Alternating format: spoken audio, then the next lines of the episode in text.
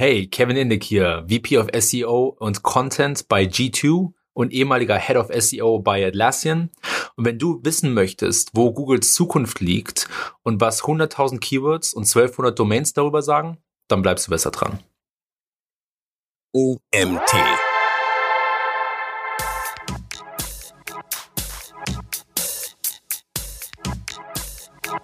Ähm, was hat Google damit vor? Ist eine gute Frage. Ich glaube, dass Google, dass sich diese ganze Landschaft im SEO halt immer mehr in so eine Alles- oder Nichts-Situation bewegt. Das heißt, entweder rankst oben und du kriegst viel Traffic oder du kriegst keinen Traffic mehr. Äh, das sehe ich auch immer mehr in unseren Daten und den Daten, die ich bekommen habe. Herzlich willkommen zum OMT Online Marketing Podcast mit Mario Jung.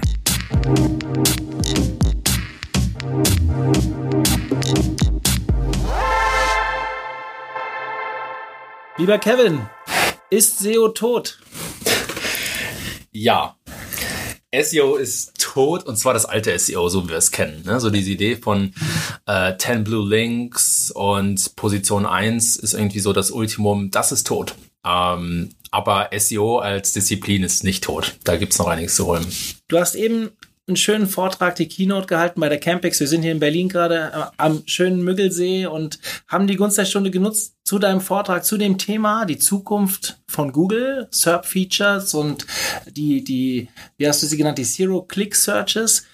Ähm, die Gunst der Stunde genutzt, direkt mal darüber zu sprechen und äh, vielleicht erzählst du uns am Anfang mal so ein bisschen, ähm, oder was für mich wichtig war, du hast sehr, sehr viele Daten mitgebracht, du hast sehr äh, wirklich coole Sachen gesagt, auch nicht nur Deutschland, sondern weltweit teilweise. Wo hattest du diese Daten her? Genau, also das Ganze, Entschuldigung, das Ganze begann eigentlich ähm, im letzten Jahr. Und ähm, es ist also ein bisschen aus Frustration gewachsen. Denn ähm, ich hatte letztes Jahr bei G2 angefangen im März als VP of SEO und Content. Und was ich gemerkt hatte, ist, dass nach einigen Monaten der Traffic immer wie so eine Achterbahn verlief. Ne? Also ging einen Monat hoch, einen Monat runter, einen Monat hoch, einen Monat runter. Ich habe mir gedacht, das kann doch nicht sein, dass das so, so systematisch aussieht, ne? so künstlich. Und dann bin ich auf die Suche gegangen und habe gesehen, dass äh, SERP-Features sehr viel damit zu tun haben. Also auch sowas wie Review-Rich Snippets, ähm, Knowledge Graph und so weiter und so fort. Und dass Google da wirklich sehr viel testet und äh, sehr viel schwankt. Und dann habe ich mich bei zwei oder drei guten Freunden gemeldet. Das war einmal der Morty Oberstein von Rank Ranger, die ja auch sehr viele Featured Snippets tracken, auch über sehr viele Keywords. Und bei SEMrush, mit denen ich generell öfter mal ein paar Sachen mache, und die hatten ein neues Tool, was eigentlich so ein bisschen konkurriert mit SimilarWeb und Alexa Internet. Und die haben dann dazu die, die passenden Traffic-Daten gehabt. Und dann bin ich auch ganz gut in Kontakt mit Parsley. Das ist so ein Audience Analysis Tool. Das benutzen halt Newsseiten, Publisher und so weiter um zu verstehen, wo deren Besucher herkommen, aber auch was die interessiert. Und das waren dann drei coole Datensätze. Also Parsley, das waren glaube ich über 3000 Domains, habe ich gar nicht genannt, ähm, aus denen ich dann sozusagen die Bestandteile zusammensetzen konnte und dann die Traffic-Seite habe und die SERP-Feature und Keyword-Seite. Mir war das wichtig, das vorab mal zu klären, weil die User werden jetzt gleich sehr viel über die Entwicklung von Google, wo es hin, hingehen soll, hören und ich finde, wenn man so die typischen, ja, wie soll ich sagen, es gibt viele Speaker da draußen, die halt nichts datenbasiert machen, sondern die haben ja selbst irgendwo gehört und dann übernommen und vielleicht auch mal was im Kleinen ausprobiert. Aber wenn man so viele Daten hat, dann kann man ja schon echt geile Entwicklungen zeigen und das muss noch nicht mal deine Meinung sein, sondern klar, du interpretierst sie irgendwo, aber wir haben sie auch an Daten überlegt. Du hast was Schönes gesagt im Vortrag, wie war das mit der Korrelation und Kausalität? Vielleicht willst du den Satz nochmal wiederholen, weil ich finde trotzdem, dass es wichtig ist, sich immer auf Daten zu verlassen. Ja, richtig. Also der, der Satz war, dass jede Kausalität irgendwo eine Korrelation hat. Ja, und ich muss sagen, das Thema geht mir schon länger auf den Keks, ähm, dass halt so viele ähm, datengetriebene Analysen oder vielleicht auch Ranking-Faktor-Studien so zerrissen werden und das halt direkt das irgendwie so ähm, äh, so gehandhabt wird, so, oh, das ist keine Kausalität, deshalb äh, deshalb, äh, weißt du, es ist alles nichts wert und sagt uns nichts. Und das, das sehe ich nicht so. Ich finde da sehr viel Wert in Korrelation und generellen Daten. Und wenn du mal auch in andere Bereiche schaust, dann siehst du sehr schnell, dass sehr viele Studien, dass sehr wenige Dinge eigentlich im Leben Kausalitäten zeigen. Ja, also die, die, ähm, die Dinge, von denen wir ganz genau wissen, dass sie äh, eine, eine Kausalität auf was anderes haben, die, die sind nicht so, äh, das ist nicht so gängig, wie viele Leute sich das vorstellen. Ja, guck dir mal medizinische Studien an. Da hast du auch äh, viele Korrelationen und da ist es auch der Fall, dass zum Beispiel kein ähm, Wissenschaftler oder Experte eine absolute Aussage treffen würde, wenn es nicht schon mindestens ein paar tausend Studien gibt, die genau das zeigen. Ja, also das war mir einfach äh, äh wichtig, das mal so ein bisschen auszudrücken, dass Korrelationen einen gewissen Wert haben und dass wir ähm, das halt richtig interpretieren müssen. Ja, du hast den Vortrag so ein bisschen die Entwicklung von Google ich will dich jetzt nicht einfach nur fragen, wo geht denn die Entwicklung hin? Ich will das ein bisschen anders da heranführen. Aber vielleicht sollten wir vorher mal sagen, warum sollte man sich denn überhaupt damit beschäftigen? Also du hast dich jetzt sehr intensiv damit beschäftigt. Wir haben das hier als Keynote gehört. Ich habe auch das Gefühl gehabt, dass sehr viele Leute sehr gebannt dir zugehört haben. Also A, du hast es sehr gut rübergebracht, muss ich sagen. Aber natürlich, weil es auch einen brutalen Informationsgehalt hatte. Was denkst du, warum wir SEOs jetzt gerade uns unbedingt mit der Entwicklung von Google beschäftigen sollten und nicht einfach nur den Status quo hinnehmen? Das ist eine sehr gute Frage. Ähm, es geht ein bisschen auf den Anfang des Podcasts zurück, ne, wo wir äh, gesagt haben, ist SEO tot?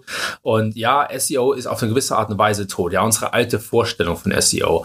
Und das ist der Grund, warum wir verstehen müssen, wo Google hingeht, weil Google, wie gesagt, in einer extrem prekären Lage ist. Ja, die haben halt, die sind sozusagen ein Opfer ihres eigenen Erfolgs. Äh, die haben halt die letzten 20 Jahre extrem gut performt und müssen das jetzt irgendwie im Leben halten, denn der, ne, das geht ja immer weiter.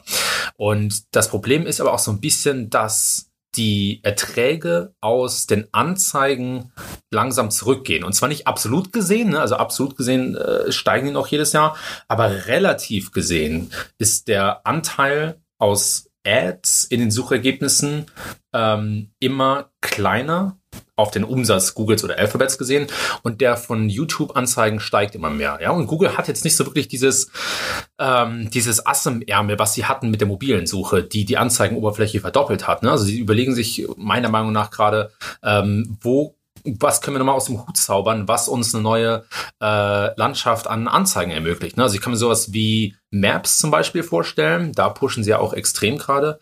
Ähm, und äh, Discover ist auch sehr interessant. Da, da kommt immer mehr Traffic rüber und ich glaube auch, dass sie da irgendwann äh, oder wahrscheinlich relativ bald anfangen werden, Anzeigen zu schalten. Aber Alphabet an sich ist eigentlich in einer schlechteren Lage, als es aussieht von außerhalb. Ne? Also die haben immer noch, die kriegen immer noch über 82 Prozent ihres Umsatzes aus Google Anzeigen.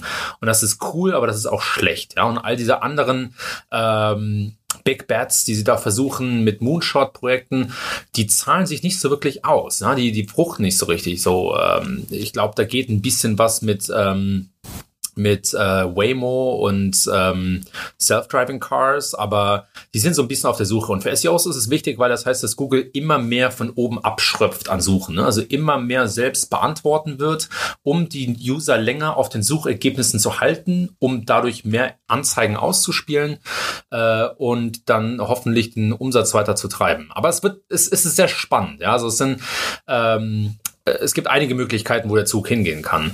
Eine andere Möglichkeit, die ich auch sehe, ist, dass sie ihre Kosten senken. Und deshalb hatte ich so ein bisschen das äh, Beispiel von dem Crawling äh, gebracht, dass ich zum Beispiel glaube, dass Suchmaschinen und vor allem Google ähm, in den nächsten Jahren umstellen wird und dass sie nicht mehr das Web so crawlen wie derzeit, sondern dass sie Indexing APIs anbieten und sozusagen die Webmaster zu sich kommen lassen. Ja, und das senkt natürlich extrem die Kosten, weil Crawling immer ineffizienter wird und auch immer teurer. Ähm, also das könnte ich mir auch vorstellen. Aber die müssen irgendwas finden, was weiter den Umsatz treibt und die Kosten senkt. Hm. Ähm, du hast jetzt sehr viele Dinge angesprochen. Ich, mir sind prompt zwei, drei Fragen äh, eingefallen. Du hast am Anfang gesagt, Transformation von einer Suchmaschine zu einer Antwortmaschine. Damit meine ich nicht jetzt hier im Podcast am Anfang, sondern in deinem Vortrag. Wir machen ja hier gerade so ein bisschen Revue passieren lassen, was du da erzählt hast und was so bei mir aufgeschlagen ist. Ich versuche da jetzt so eine kleine Note von mir mit reinzubringen. Ähm, macht sich Google damit nicht auch ein bisschen selbst Konkurrenz? Also du sagst zwar schon, die, ich hole mir jetzt die, die, ich halte mir die Leute länger in der Suche. Also es fing ja an mit, das Beispiel hattest du jetzt heute nicht gebracht, aber zum Beispiel mit der Wetteranzeige. Viele Wetterportale sind kaputt gegangen oder haben deutlich an Traffic verloren. Ob sie kaputt gegangen sind, weiß ich nicht, aber ähm, weil Google das jetzt selbst anzeigt. Dann hattest du das Beispiel Flüge, du hattest das Beispiel äh, Hotels drin. Heißt aber für mich irgendwo auch, wenn die so präsent die Leute halten wollen, dann sind, werden die Sachen ja sehr prominent auch weit oben angezeigt, aber das verdrängt ja auch Ads. Ja. Und jetzt eine Frage, die sich, glaube ich, viele User stellen da draußen. Ne, ist Google da selbst im Thema Affiliate Marketing unterwegs? Also kriegen die quasi Provisionen, wenn Flüge über die gebucht werden? Weißt du sowas? Auf eine gewisse Art und Weise schon, ja. Also es ist, glaube ich, äh, weniger eine Provision, aber du kannst dich ja in der Flugsuche und Hotelsuche wirklich ganz klar einkaufen. Also kannst du sagen, Anzeigen in dieser Suche kaufen. Ähm, und das, glaube ich, ist so ein bisschen ähm, der, der Weg, den wir jetzt in vielen Bereichen sehen, ne, dass Google halt ähm, aus vielen Dingen eine sogenannte Commodity macht. Also ich glaube, Deutsch in, in, in Warengut, ne? Mhm. Also dass, äh, dass immer weniger Differenzierung möglich ist und man sich immer mehr gewisse Plätze erkaufen muss. Ne? Also es wird mehr ein Pay-to-Play-Ding, aber interessanterweise jetzt auf eine ähm, gewisse Meta-Art. Ne? Also, dass du nicht mehr die Anzeigen in den Suchergebnissen hast, sondern hast dann so ein Modul wie die Flugsuche oder Hotelsuche und darin kannst du dich dann einkaufen. Ne? Also, das ist ein äh, interessantes Konzept, weil ähm, aus, aus, aus ein paar Gründen. Einerseits glaube ich, dass die User immer weniger auf Ads klicken. Das kann ich leider nicht mit Daten bestätigen, aber das ist so ein bisschen mein Eindruck. Ähm, wenn ich mir anschaue, wie die Returns sind von äh, Ad-Kampagnen gewisser Unternehmen. Und Du hast natürlich eine viel höhere Chance, dass der User trotzdem auf ein organisches Ergebnis klickt. Wenn du jetzt aber sehr präsent ein Modul anzeigst, in das du dich nur einkaufen kannst, ja, dann ist das natürlich ein Umsatztreiber. Ja. Ein zweites Thema, was du angesprochen hast, war Google Discover. Ich muss sagen, jetzt bin ich SEO, ja, aber das ist echt noch so ein schwarzer Punkt an meiner Karte. Willst du den Usern vielleicht mal kurz erklären, um was es bei Google Discover geht? Genau. Ähm, Google Discover basiert auf dem sogenannten Topic Layer, das ich auch kurz angesprochen hatte. Und da muss ich auch noch kurz erklären, also das Topic Layer ist eine zweite Dimension des Knowledge Graphs. Also Knowledge Graph ist Googles Datenbank von Entitäten, also von Konzepten wie Leuten, Bücher, Plätze, alles Mögliche durch die sie verstehen, wie deren Zusammenhänge aussehen, ja, auch über mehrere Sprachen hinweg. Und das Topic Layer ist sozusagen der nächste Schritt dessen, äh, wodurch sie auch Themen verstehen. Ne? Also wenn Trends wie zum Beispiel das Coronavirus jetzt sich auftun, dann versteht Google sehr genau die Zusammenhänge dessen. Habe ich auch äh, letztens in meinem Newsletter drüber geschrieben, wie Google dann die Position in den letzten paar Wochen verändert hat, hin, ähm, ähm, bezüglich dessen, wie das Coronavirus oder das Thema Coronavirus sich verändert hat. Ne? Fand ich sehr interessant. Zum Beispiel hat äh, da sehr lange die, äh, zumindest in den USA, die Seite der CDC gerankt, die das Coronavirus generell bespielt. Und das Coronavirus ist ja eigentlich eine Familie von Viren. Und das, was womit wir äh, jetzt zu tun haben, das ist das Covid-19 oder Covid-19. Und Google hat dann wirklich über die Wochen hinweg die ähm, Unterseite für das Covid-19 immer höher gerankt. Also versteht tatsächlich, dass die Leute mit Coronavirus eigentlich Covid-19 meinen. Und das geht auf dieses Topic Layer zurück. Ne? Und das Topic Layer ist, wie gesagt, die Grundlage für Google Discover. Und Google Discover ist Googles Push-Kanal. Ja, also Push-Kanal in dem Sinne, dass die Suche ja ein Pull-Kanal ist. Das heißt, die Sucher haben schon was im Kopf, was sie erreichen möchten. Und der Push-Kanal, den findest du auf der mobilen App und auf der mobilen Startseite von Google. Und das ist ein Feed, das hieß auch, glaube ich, mal Google Feed oder sowas. Ähm, ein Feed von Vorschlägen an Artikeln, die du im Web findest, die auf deine Interessen passen. Und das Ding zieht immer mehr Traffic oder bringt immer mehr Traffic auf Webseiten und ist vor allem für Publisher und Newsseiten immer interessanter, aber auch für Blogs und eigentlich alle Content-Formate. Ne? Du kannst dann wirklich wenn du es schaffst, Content zu erstellen, der interessant ist für deine, äh, für deine User Group oder für deine, für deine Target Audience, ähm, dann kannst du da wirklich dich gut interpretieren, äh, ähm, ähm, ähm, etablieren. Etablieren, danke. Establishen. Und ähm, kannst dann tatsächlich mehr Traffic kriegen als über die mobile organische Suche teilweise. Okay, und kann ich mich da irgendwie anmelden, so bei Google News, oder muss ich da irgendwie überhaupt etwas tun? Genau, Oder vielleicht über strukturierte Daten oder wie würde, wie läuft das? das ist sehr interessant. Also ich hatte auch in der Keynote Daten von Merkel präsentiert. Äh, das ist nicht die Kanzlerin, sondern eine große Agentur aus den USA, die äh, so, eine, so, ein, so eine Case Study gemacht haben anhand von 65 großen Publishern äh, und die rausgefunden, dass so, äh, die rausgefunden haben, dass sowas wie Backlinks oder Social Shares gar keine Rolle spielt, sondern dass du auch gar nichts machen musst. Du schreibst sozusagen. Ähm, und was wichtig ist, ist, dass du regelmäßig frischen Content ähm, äh, bringst und dass du hochqualitative Bilder hast. Und diese Bilder scheinen wirklich sehr wichtig zu sein. Google gibt da in der äh, Dokumentation oder in der, ähm, wie sagt man, in der äh, Beschreibung ähm, auch eine gewisse Pixelgröße an. Also ich glaube über 2000 Pixel, das sind also echt äh, mächtige Bilder, ähm, über die man sich dann anscheinend differenziert. Das scheint extrem wichtig zu sein, aber du musst nichts machen, du musst dich nicht anmelden irgendwo. Google zieht es sozusagen automatisch. Ich möchte gerne ein bisschen auf die Daten zu sprechen kommen. Du hattest das Thema Local Packs und Featured Snippets. Auf die möchte ich gerne ein bisschen mehr eingehen. Du hast noch was, was für mich sehr interessant war als Online-Bildung, Bildungsanbieter. Das fand ich ganz cool, weil ich habe zwischendurch hast du Daten genannt, wie stark die mobile Suche geworden ist und ich kann das beim OMT so überhaupt nicht nachvollziehen. Und irgendwann kam dann dieser Satz, Online-Bildung findet noch komplett auf dem Desktop statt. Oder nicht komplett, aber weitestgehend. Und auf einmal habe ich mich wiedergefunden, deswegen, äh, das will ich vielleicht mal vorwegschieben.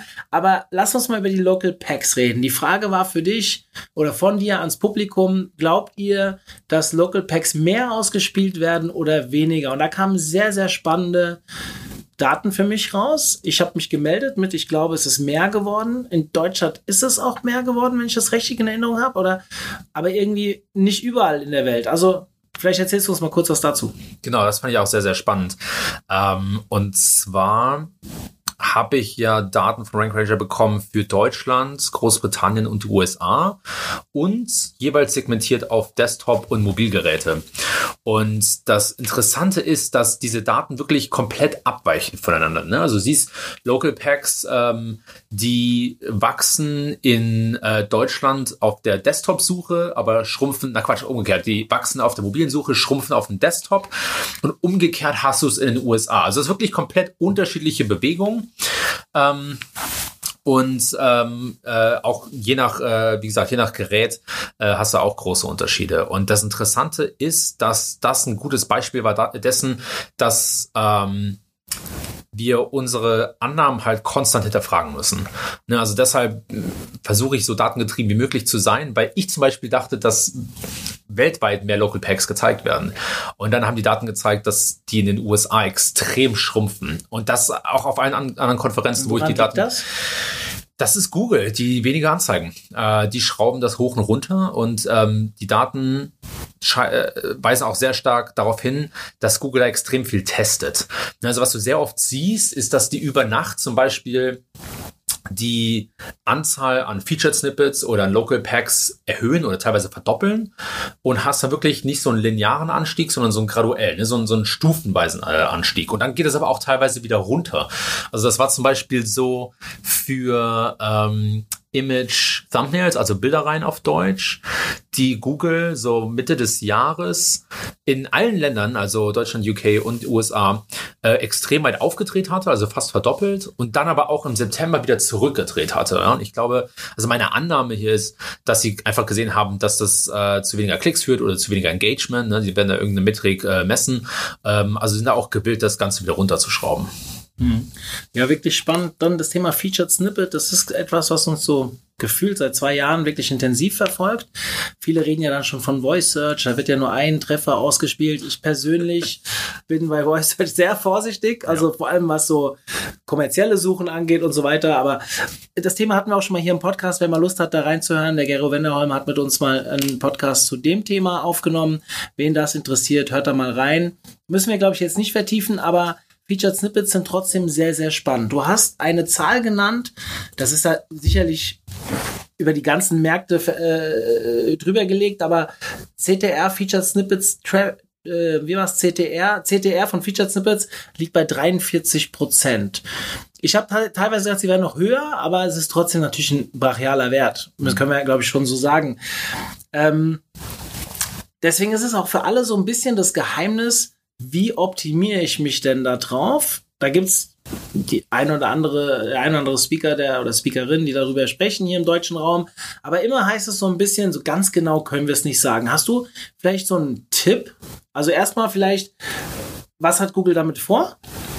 Ja, lass uns doch mal mit der Frage anfangen. Was hat Google mit Featured Snippets vor? Was denkst du, wo das hinführt? Genau, genau. Also dieser Wert von ähm, 43 Prozent, das ist ein Durchschnittswert. Also es gibt auch einige Featured Snippets, die drunter oder sogar drüber liegen. Also ich habe Featured Snippets gesehen, die 70 Prozent ähm, Click-Rate haben. Das kommt immer so ein bisschen drauf an, was Google sonst noch in, den Suchergebnissen anzeigt und was der eigentliche Query war. Ne? Also es gibt ja auch verschiedenste Formen von Listen zu Paragraphen, nummerierte Listen und so weiter.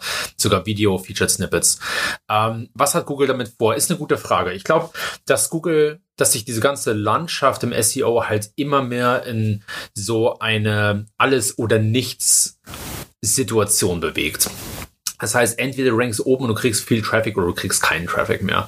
Äh, das sehe ich auch immer mehr in unseren Daten und in Daten, die ich bekommen habe. Für Google ist es halt ein weiterer Schritt in eine modulare Suche, ne? also dass sie halt immer mehr verschiedene Module in den Suchergebnissen anzeigen ähm, und die dann auch kräftig mischen, je nachdem, worauf die User klicken und je nachdem, äh, was halt, was sie in dem Moment für angemessen halten.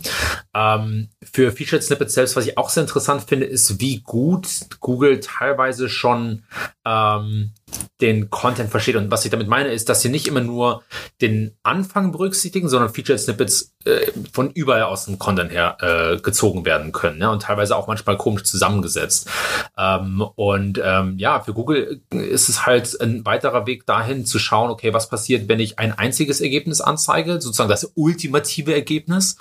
Ähm, und wie interagieren die Leute damit? Es war sehr interessant. Wir hatten letztes Jahr Gary Irsch bei uns in San Francisco zum SEO-Meetup zu Besuch und der lässt ja auch ab und zu echt ein paar interessante Dinger fallen. Ähm, und der hatte auch gemeint, dass Featured Snippets einen eigenen kleinen Algorithmus haben und nichts also sozusagen einen eigenen, ihren eigenen Platz reserviert haben. Also er hat das so erklärt, dass jede Position in Suchergebnissen ähm, ein vorreservierter Platz ist, um den Webseiten konkurrieren und kämpfen.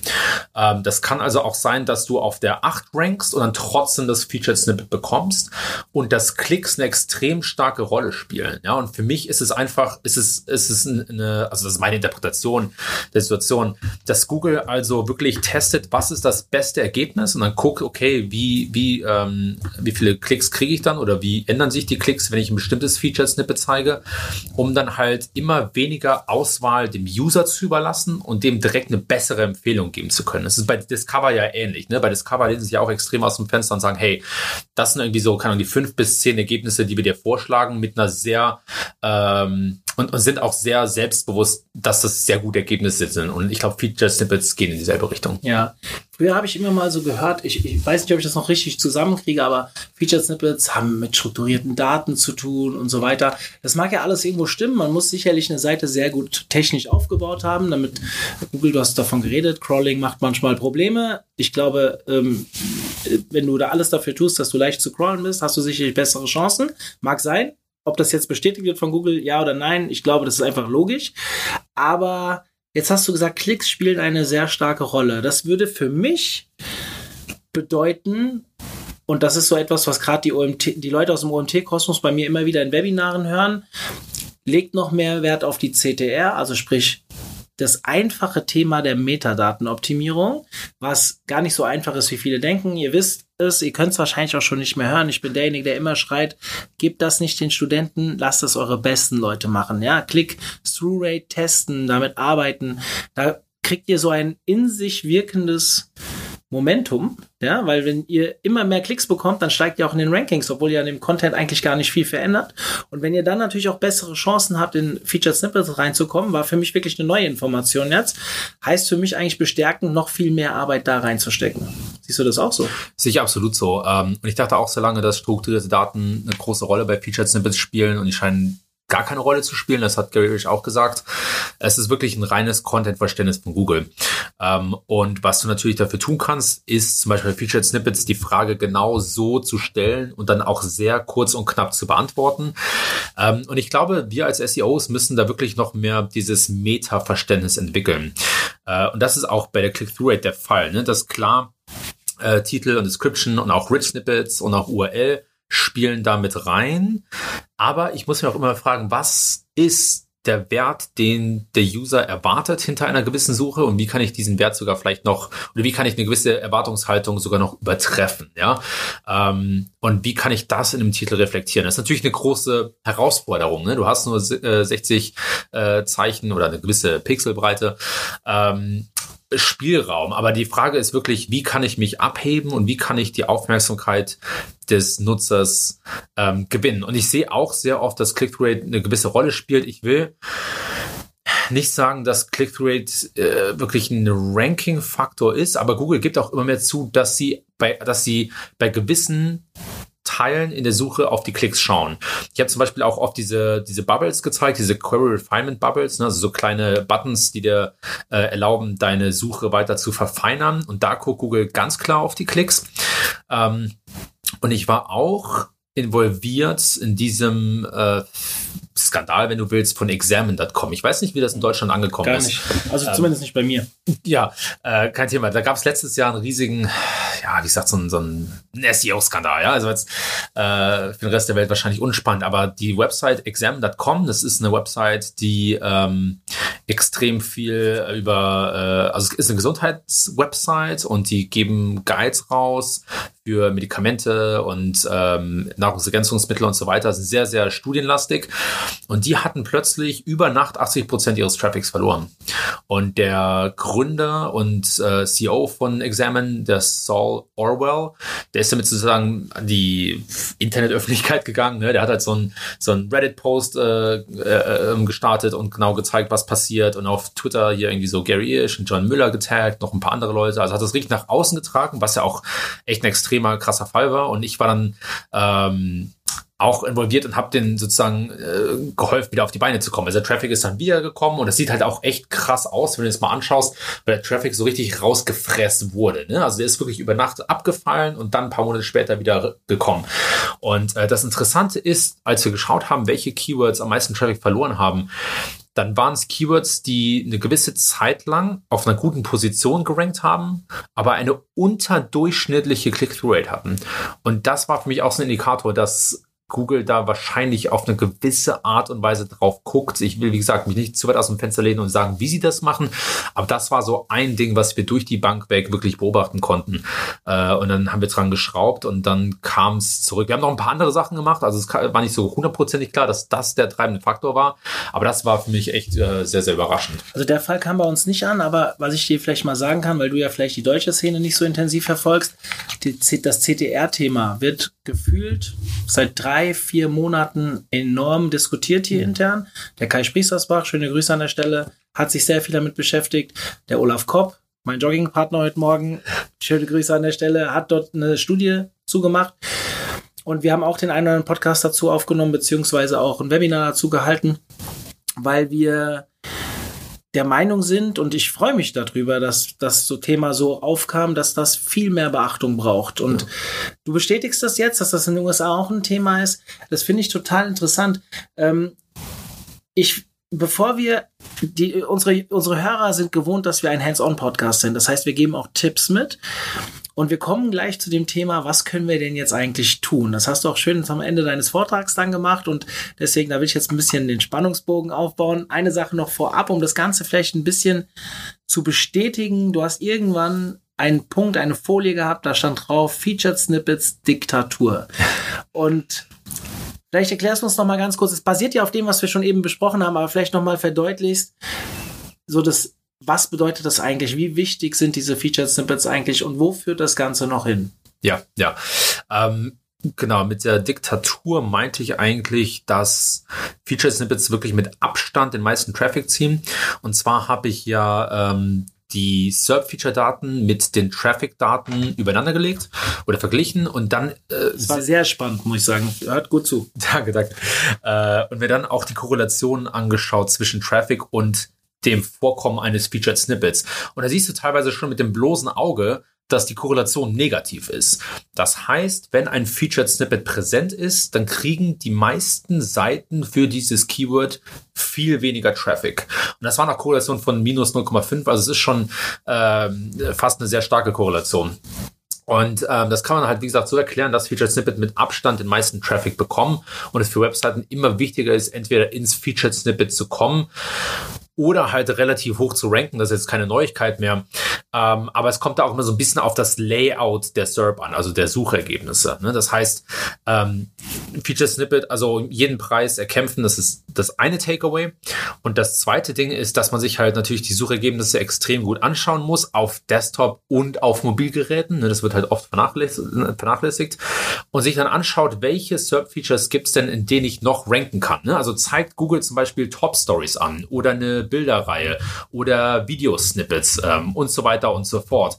Und darauf muss ich meine Strategie auslegen, dass ich halt verschiedene Content-Formate bespiele, vielleicht aus, aus geschriebenem Content auch äh, Audio oder Video mache oder beides und auch umgekehrt, ne, dass ich Podcast transkribiere, dass ich äh, aus Videos einen Artikel schreibe ähm, und dass ich dann in so vielen äh, SERP-Features präsent bin, wie nur irgend möglich, um noch mehr Klicks zu bekommen. Das kann man also so ein bisschen zusammenfassen mit Featured Snippets, Fluch und Segen. Wenn sie in deinem wichtigen Keyword irgendwann vorkommen oder vielleicht auch schon vorkommen, also manchmal schwankt das ja auch, hast ja selbst gesagt, wenn es vorkommt und du bist drin, ist es natürlich mega geil. Wenn es vorkommt und du bist nicht drin, wirst du, egal auf welcher Position bist, du bist, wahrscheinlich Traffic verlieren. Richtig. Okay, dann kommen wir mal zu dem, was können wir tun? Ich fange mit einem Punkt an, den du nicht in deinen Folien hattest und den habe ich aber eben schon mal äh, erwähnt, wo ich noch mal ein bisschen äh, kurz die Spur geändert habe. Tipps, um Featured Snippets zu erreichen. Hast du da was für uns? Ja, es gibt ein paar Sachen. Ähm, also einerseits ähm, muss ich mir, wie gesagt, ganz genau anschauen, wie ist das Featured Snippet aufgebaut? Ne? Was für eine Struktur hat es? Hat das eine, eine nummerierte Liste, eine unnummerierte Liste, einen Paragraphen, ein Video? Also was ist erstmal das Format? Das muss ich natürlich in meinem Content genauso widerspiegeln. Ne? Also bei Google versteht, okay, in dem Fall erwarten Nutzer eine Liste oder halt einen Paragraphen oder sonst was, ja. Das andere Ding ist, dass ich mir genau anschauen muss, was ist das für ein Query? Also ist das eine Frage oder ist es vielleicht sogar ein, ein, anderes Keyword? Und das muss ich wirklich genauso widerspiegeln in meinem Content.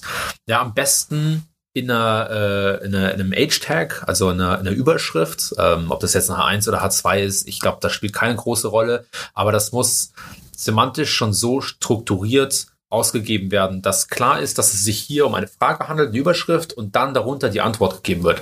Das heißt, ich muss in der Antwort dann auch den Query sozusagen wiederholen ähm, und dann ähm, gibt es, glaube ich, eine Spanne von 40 bis 60 Wörtern, äh, der die meisten Featured Snippets liegen. Das heißt, ich muss mich dann relativ kurz fassen, am besten Paragraphen von 40 bis 60 Wörtern schreiben und dann darauf, darin kurz und knapp die Antwort geben.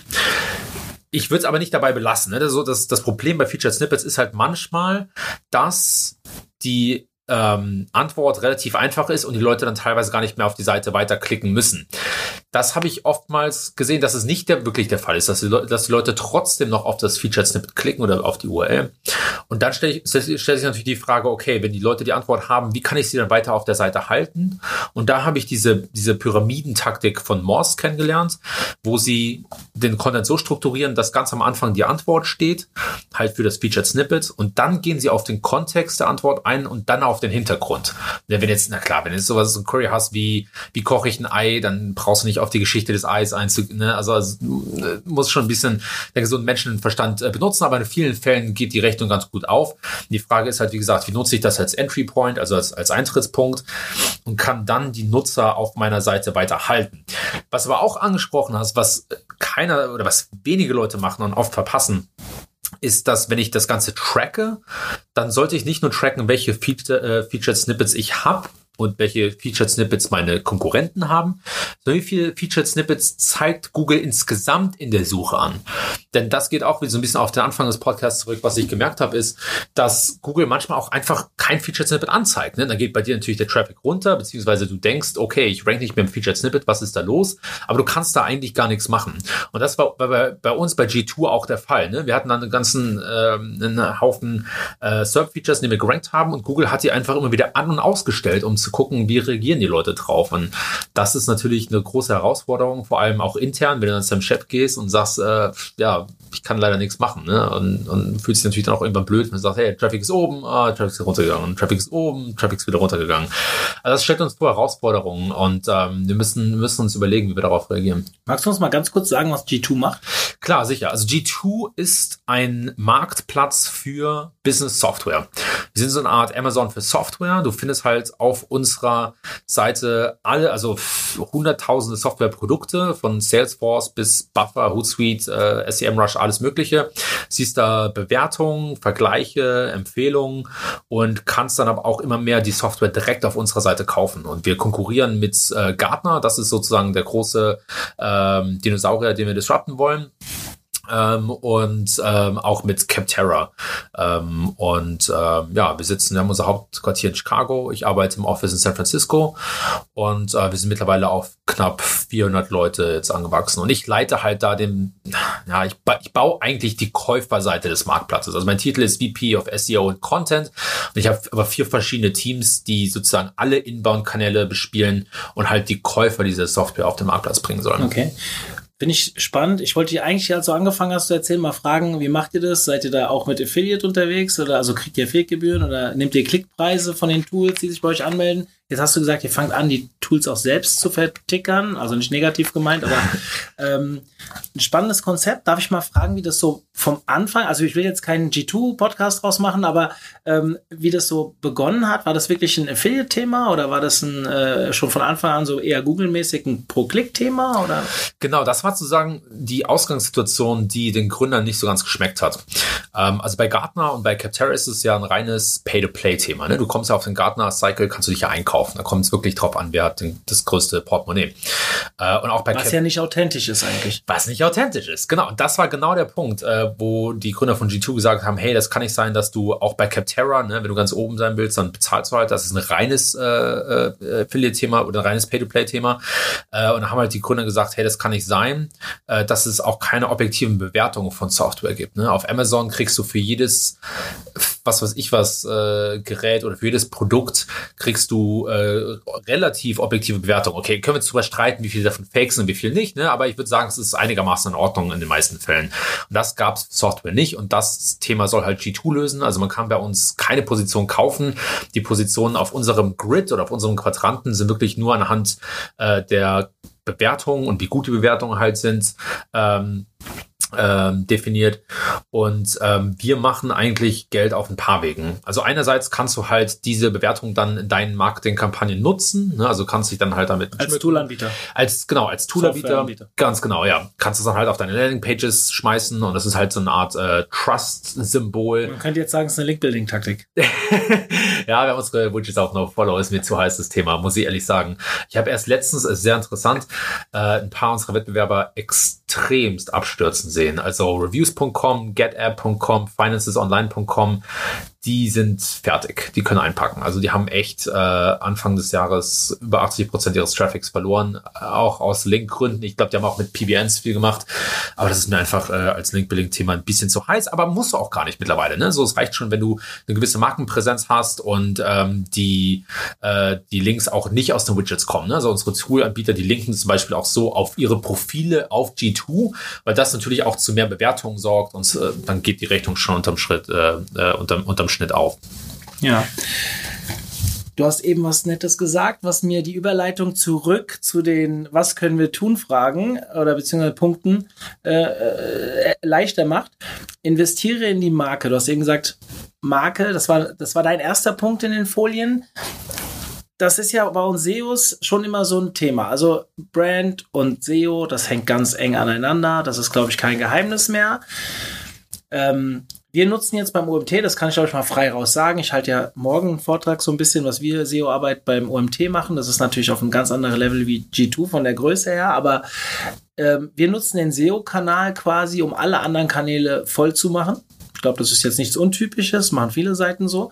Wir haben hast ja auch gesagt, äh, noch haben viele Seiten circa 50 Prozent, ein bisschen mehr Traffic über Google. Bei uns ist es vielleicht sogar ein bisschen mehr, also plus minus. Ich, ganz genau kann ich dir gerade gar nicht sagen. Ich habe es nicht äh, äh, genau auf der Platte, aber wir nutzen das natürlich auch, um unseren E-Mail-Verteiler groß zu machen, um unsere Social-Media-Präsenz zu stärken und so weiter. Und final damit unsere Marke zu stärken. Mit dem Hintergrund, klar, uns würde es sehr wehtun, wenn diese 50 Prozent irgendwann wegfallen würden. Ganz wegfallen werden sie wahrscheinlich nie, aber äh, plus minus. Ähm, dass wir trotzdem überleben würden. Und mittlerweile würde ich sagen, ja, wir haben so viel Traffic-Möglichkeiten Wachstumsmöglichkeiten durch die anderen Kanäle, weil das schon in so ein eigenes Wachstum reingekommen ist, dass ich sage, wir könnten theoretisch auch überleben ohne Google Traffic. Und ich glaube, da ging deine Message so ein bisschen hin. Du hast Booking.com als Beispiel genommen. Vielleicht erzählst du uns nochmal da was dazu. Genau. Ähm, also einer der, ich habe mir wie gesagt viele Traffic-Daten angeschaut und einer der Gewinner der letzten zwei Jahre ist Booking.com. Ähm, und ich hatte ja auch darüber gesprochen, wie Expedia und TripAdvisor extreme Probleme haben, weil Google ja immer mehr sozusagen Traffic abgreift. Ähm, Expedia hat sogar seinen CEO letztes Jahr gekickt dafür. Und es gibt auch, äh, sage ich jetzt mal so zwischen dir und mir und, und den Zuhörern, es gibt auch das Gerücht, dass Expedia noch mal eine Link-Penalty bekommen hat. Äh, keine Ahnung, ob das jetzt weiß oder nicht, aber es spielt keine Rolle. Ja, wir sehen, dass diese Unternehmen immer mehr strugglen und Booking aber in diesem sehr wettbewerbslastigen Umfeld extrem gut dasteht. Ja, und dann habe ich mir das mal näher angeschaut. Die haben also ihren Traffic über die letzten zwei Jahre, um, um ihren organischen Traffic über die letzten zwei Jahre um 50 Prozent gesteigert, was extrem viel ist. Auf Vor allem auf der, Niveau. ja, das ist Wahnsinn, absoluter Wahnsinn. Und die kriegen aber trotzdem noch mehr als die Hälfte ihres Gesamttraffics äh, von ähm, äh, aus, aus, aus Direct Traffic, ne, aus dem direkten Kanal. Und das ist, wie gesagt, für mich so ein bisschen die, die Königsdisziplin eines, einer, einer starken Marke, dass die Leute halt irgendwann gar nicht mehr googeln, sondern direkt zu dir kommen. Und dann bist du, wie gesagt, geschützter davor, wenn der Traffic mal einbricht. Und bei G2 ist es so, dass wir meiner Meinung nach noch zu viel SEO-Traffic haben, organischen Traffic, ja. Und was ist natürlich sehr komisch, wenn du als SEO hinkommst und sagst, wir haben zu viel organischen Traffic. Äh, aber die Message ist wirklich, sich mehr zu äh, diversifizieren ähm, und weniger abhängig von der organischen Suche zu sein. Aber ich persönlich glaube auch, dass sich viele gute Synergien aus anderen Traffic-Kanälen bilden. Ne? Also wenn du halt extrem deine Marke investierst, dann ist es einfacher, Backlinks zu bekommen oder Mentions von anderen Seiten, aber auch sowas wie Referral-Traffic. Ne? Ich finde, das ist so ein, so ein bisschen SEO-Thema oder vielleicht mehr SEO-Thema, ähm, was oft ignoriert wird. Und zwar sind Backlinks halt nicht nur cool für PageRank, sondern auch, weil sie teilweise Traffic bringen. Ja, und das ist auch ein, ein Kanal, auf den ich mehr baue bei G2, auf dem wir auch bauen können, weil wir sehr viele Partner haben, ähm, von dem ich mir einfach mehr erwarte, wo ich immer mehr drauf schaue, wie was für eine Qualität hat dieser Referral Traffic? Ne? Was machen die Leute wirklich auf unserer Seite? Sie sind oft auch qualifiziert oder haben eine gewisse Erwartungshaltung. Wie können wir zum Beispiel teilweise unsere Website person, äh, person wie sagt man, personalisieren? Äh, personalisieren. Personalisieren, Dankeschön. Äh, muss ich übersetzen für mich. äh, so dass wir halt ähm, gucken, wo kommen die Leute her und wie können wir die, die Erfahrungen noch besser für sie machen auf unserer Seite. Ähm, aber das, mit dem Thema, glaube ich, müssen sich alle SEOs so ein bisschen beschäftigen. Wie kann ich die Abhängigkeit von der SEO-Traffic lindern. Ja, und klar, die Frage ist auch immer ein bisschen, wie wirkt sich das auf Conversions auf? Viel SEO-Traffic heißt ja auch nicht immer viele Conversions von organischen Suche. Darüber muss ich also auch nachdenken, aber ich schlafe deutlich ruhiger, wenn ich weiß, dass das Business nicht morgen die Türen zumacht, wenn Google sich dazu entscheidet, irgendwas in der Suche zu verändern. Mhm.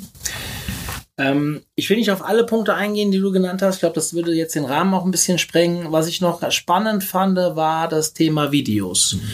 Du hast ja dafür plädiert, mehr in Bewegtbild zu investieren oder auch in ähm, hochwertige Bilder. Ein Thema, was ich jetzt gerade im Kundengeschäft für sehr schwierig halte teilweise, weil wenn ich jemand erzähle, Text kostet X und ich sage, die Bilder kosten nochmal genauso viel, zeigen die mir erstmal ja, äh, einen Zeigefinger an den Kopf. Ähm, das ist wirklich schwierig, gerade das Thema Videoproduktion. Man kann es natürlich auch relativ einfach machen, aber manche Firmen haben halt einen gewissen, ja, wie soll ich sagen, Standard, den die halt tragen müssen. Dann kann das sehr teuer werden. Trotzdem hast du da gesagt, da siehst du so ein bisschen auch die Zukunft. Äh, vielleicht möchtest du deine Meinung hier auch nochmal kundtun. Ja, total.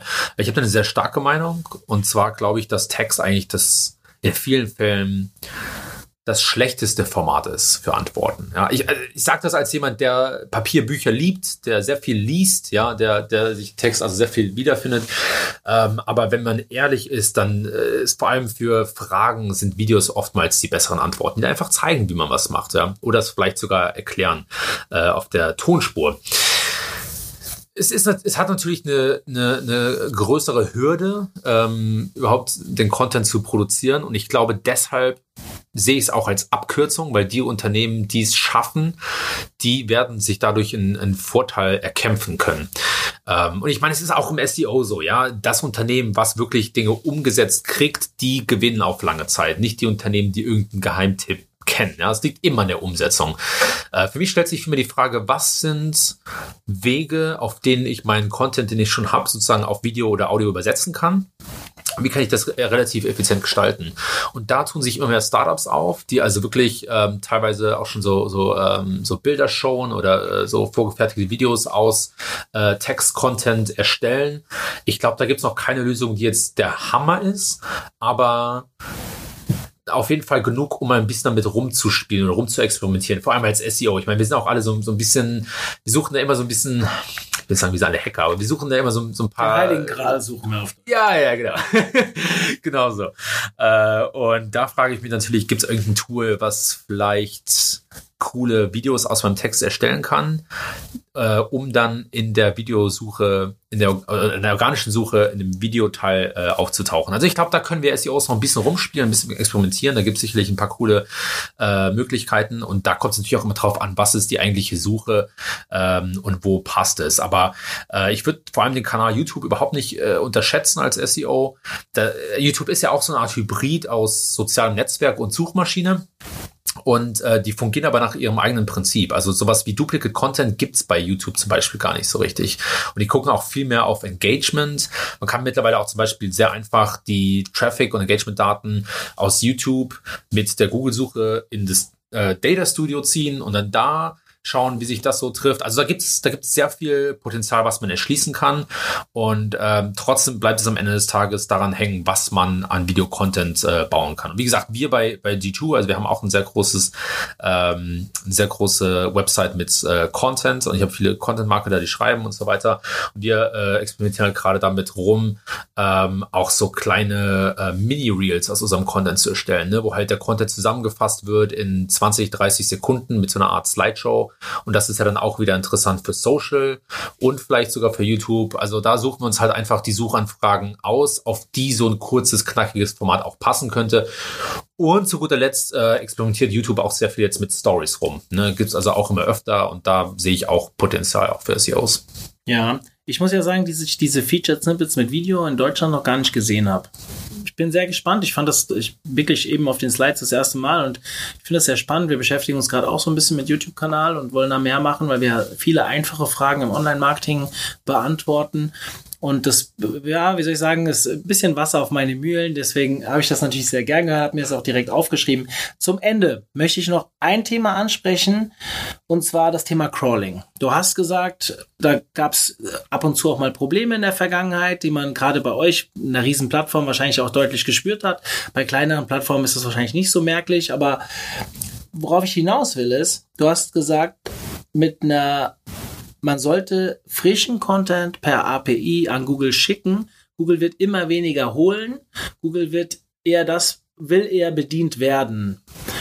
Finde ich eine spannende Aussage. Ich glaube auch, dass es in die Richtung geht zufällig beschäftigen wir uns gerade ähm, nochmal, Kai Späßersbach, äh, äh, viele Grüße, er hat nämlich mir, mir ein sehr schönes Plugin, ich weiß gerade nicht, wie es halt erzählt, ich bin kein Fan von Plugins eigentlich, aber da war etwas, dass halt gerade immer der frische Content direkt an Google geschickt wird.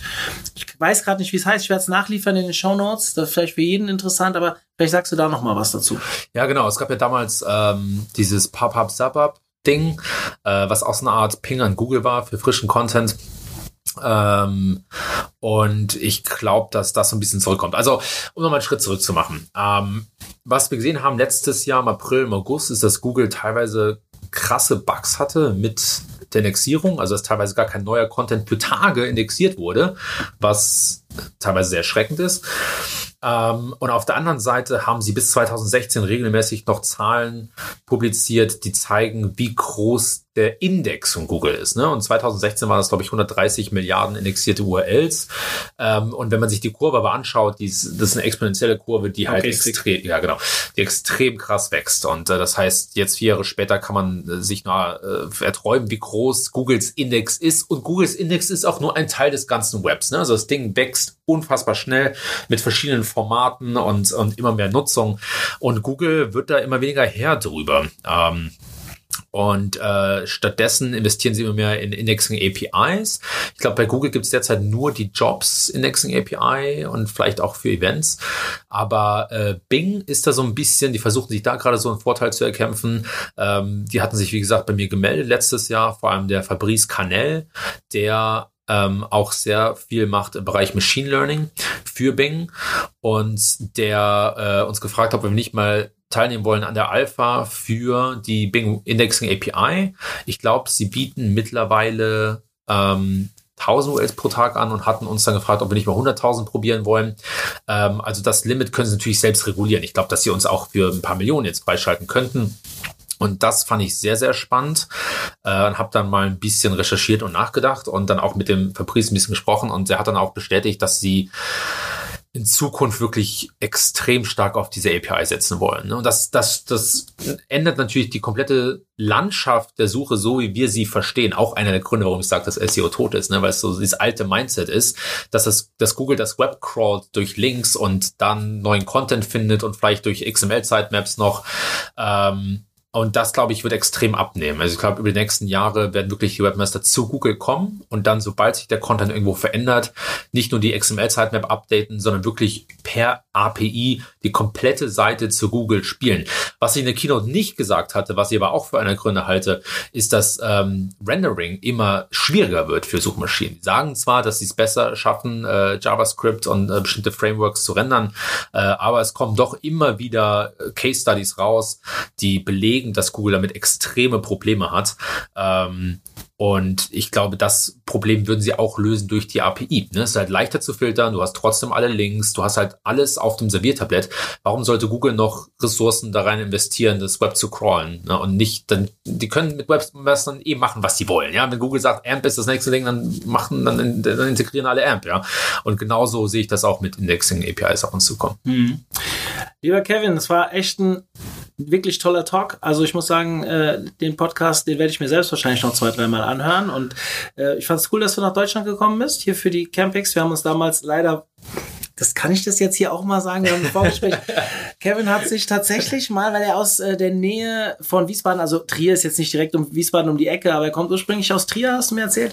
Und er war zufällig in Deutschland zur Zeit, wo unser zweiter OMT stattgefunden hat und er ist wirklich über den Call for Paper mit reingegangen und wurde nicht gewählt, wahrscheinlich, weil du in Deutschland einfach nicht so publik bist wie, ja. wie du in den USA.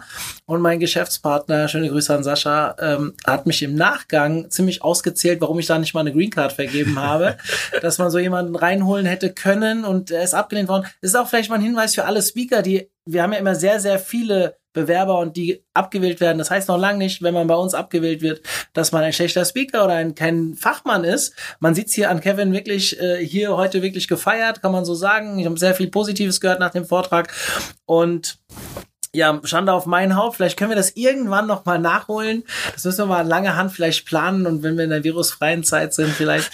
ähm, deswegen freue ich mich umso mehr, dass du heute dabei warst. Vielen Dank dafür, für, die In für den Input und sich auch hier bereit zu erklären, eine Stunde deiner wertvollen Zeit auf der Konferenz für uns und unsere Hörer zu opfern. Also vielen, vielen Dank, Kevin. Ja, äh, danke auch. Äh, äh, super interessante Fragen, die du gestellt hast und schöne Unterhaltung. Und klar komme ich gerne auf den nächsten OMT, wenn ich hier in Deutschland bin. Äh, bin ich auf jeden Fall gerne am Start die Green Card verteile ich. Ich glaube, meine, meine äh, Hörer oder unsere Hörer hier, die werden damit kein Problem haben und wahrscheinlich auch nicht die anderen Speaker, die dabei sind. Ähm, ja, und wir verbringen jetzt hier noch gemeinsam zwei Tage. Du bist bis Sonntagabend hier oder Son äh, Freitagabend hier? Bis Samstagmorgen sogar. Samstagmorgen sogar. Sehr schön. Dann freue ich mich auf weitere Stunden und ja, wir sind raus und wünschen euch allen eine schöne Woche und ich hoffe, ihr seid auch diese Woche wieder bei den Webinaren dabei. Bis dann. Tschüss. Vielen Dank. Zum Ende der heutigen Folge möchte ich euch nochmal auf unsere Webinarreihe hinweisen. Gerade jetzt in einer Phase, wo viele Konferenzen abgesagt werden, solltet ihr diese Möglichkeit nutzen, um euch weiter fortzubilden. Schaut mal unter www.omt.de slash Webinare, was so demnächst ansteht. Wir werden versuchen, bis zum Sommer wirklich ein bis zwei, vielleicht sogar manchmal drei Webinare pro Woche anzubieten. Ich hoffe, ihr seid dabei. Es ist kostenloser Content. Schaut rein und ich kann euch versprechen, er wird euch richtig weiterbringen. In diesem Sinne, bis zum nächsten Webinar oder zur nächsten Podcast-Folge. Ich bin raus. Bis dann, euer Mario.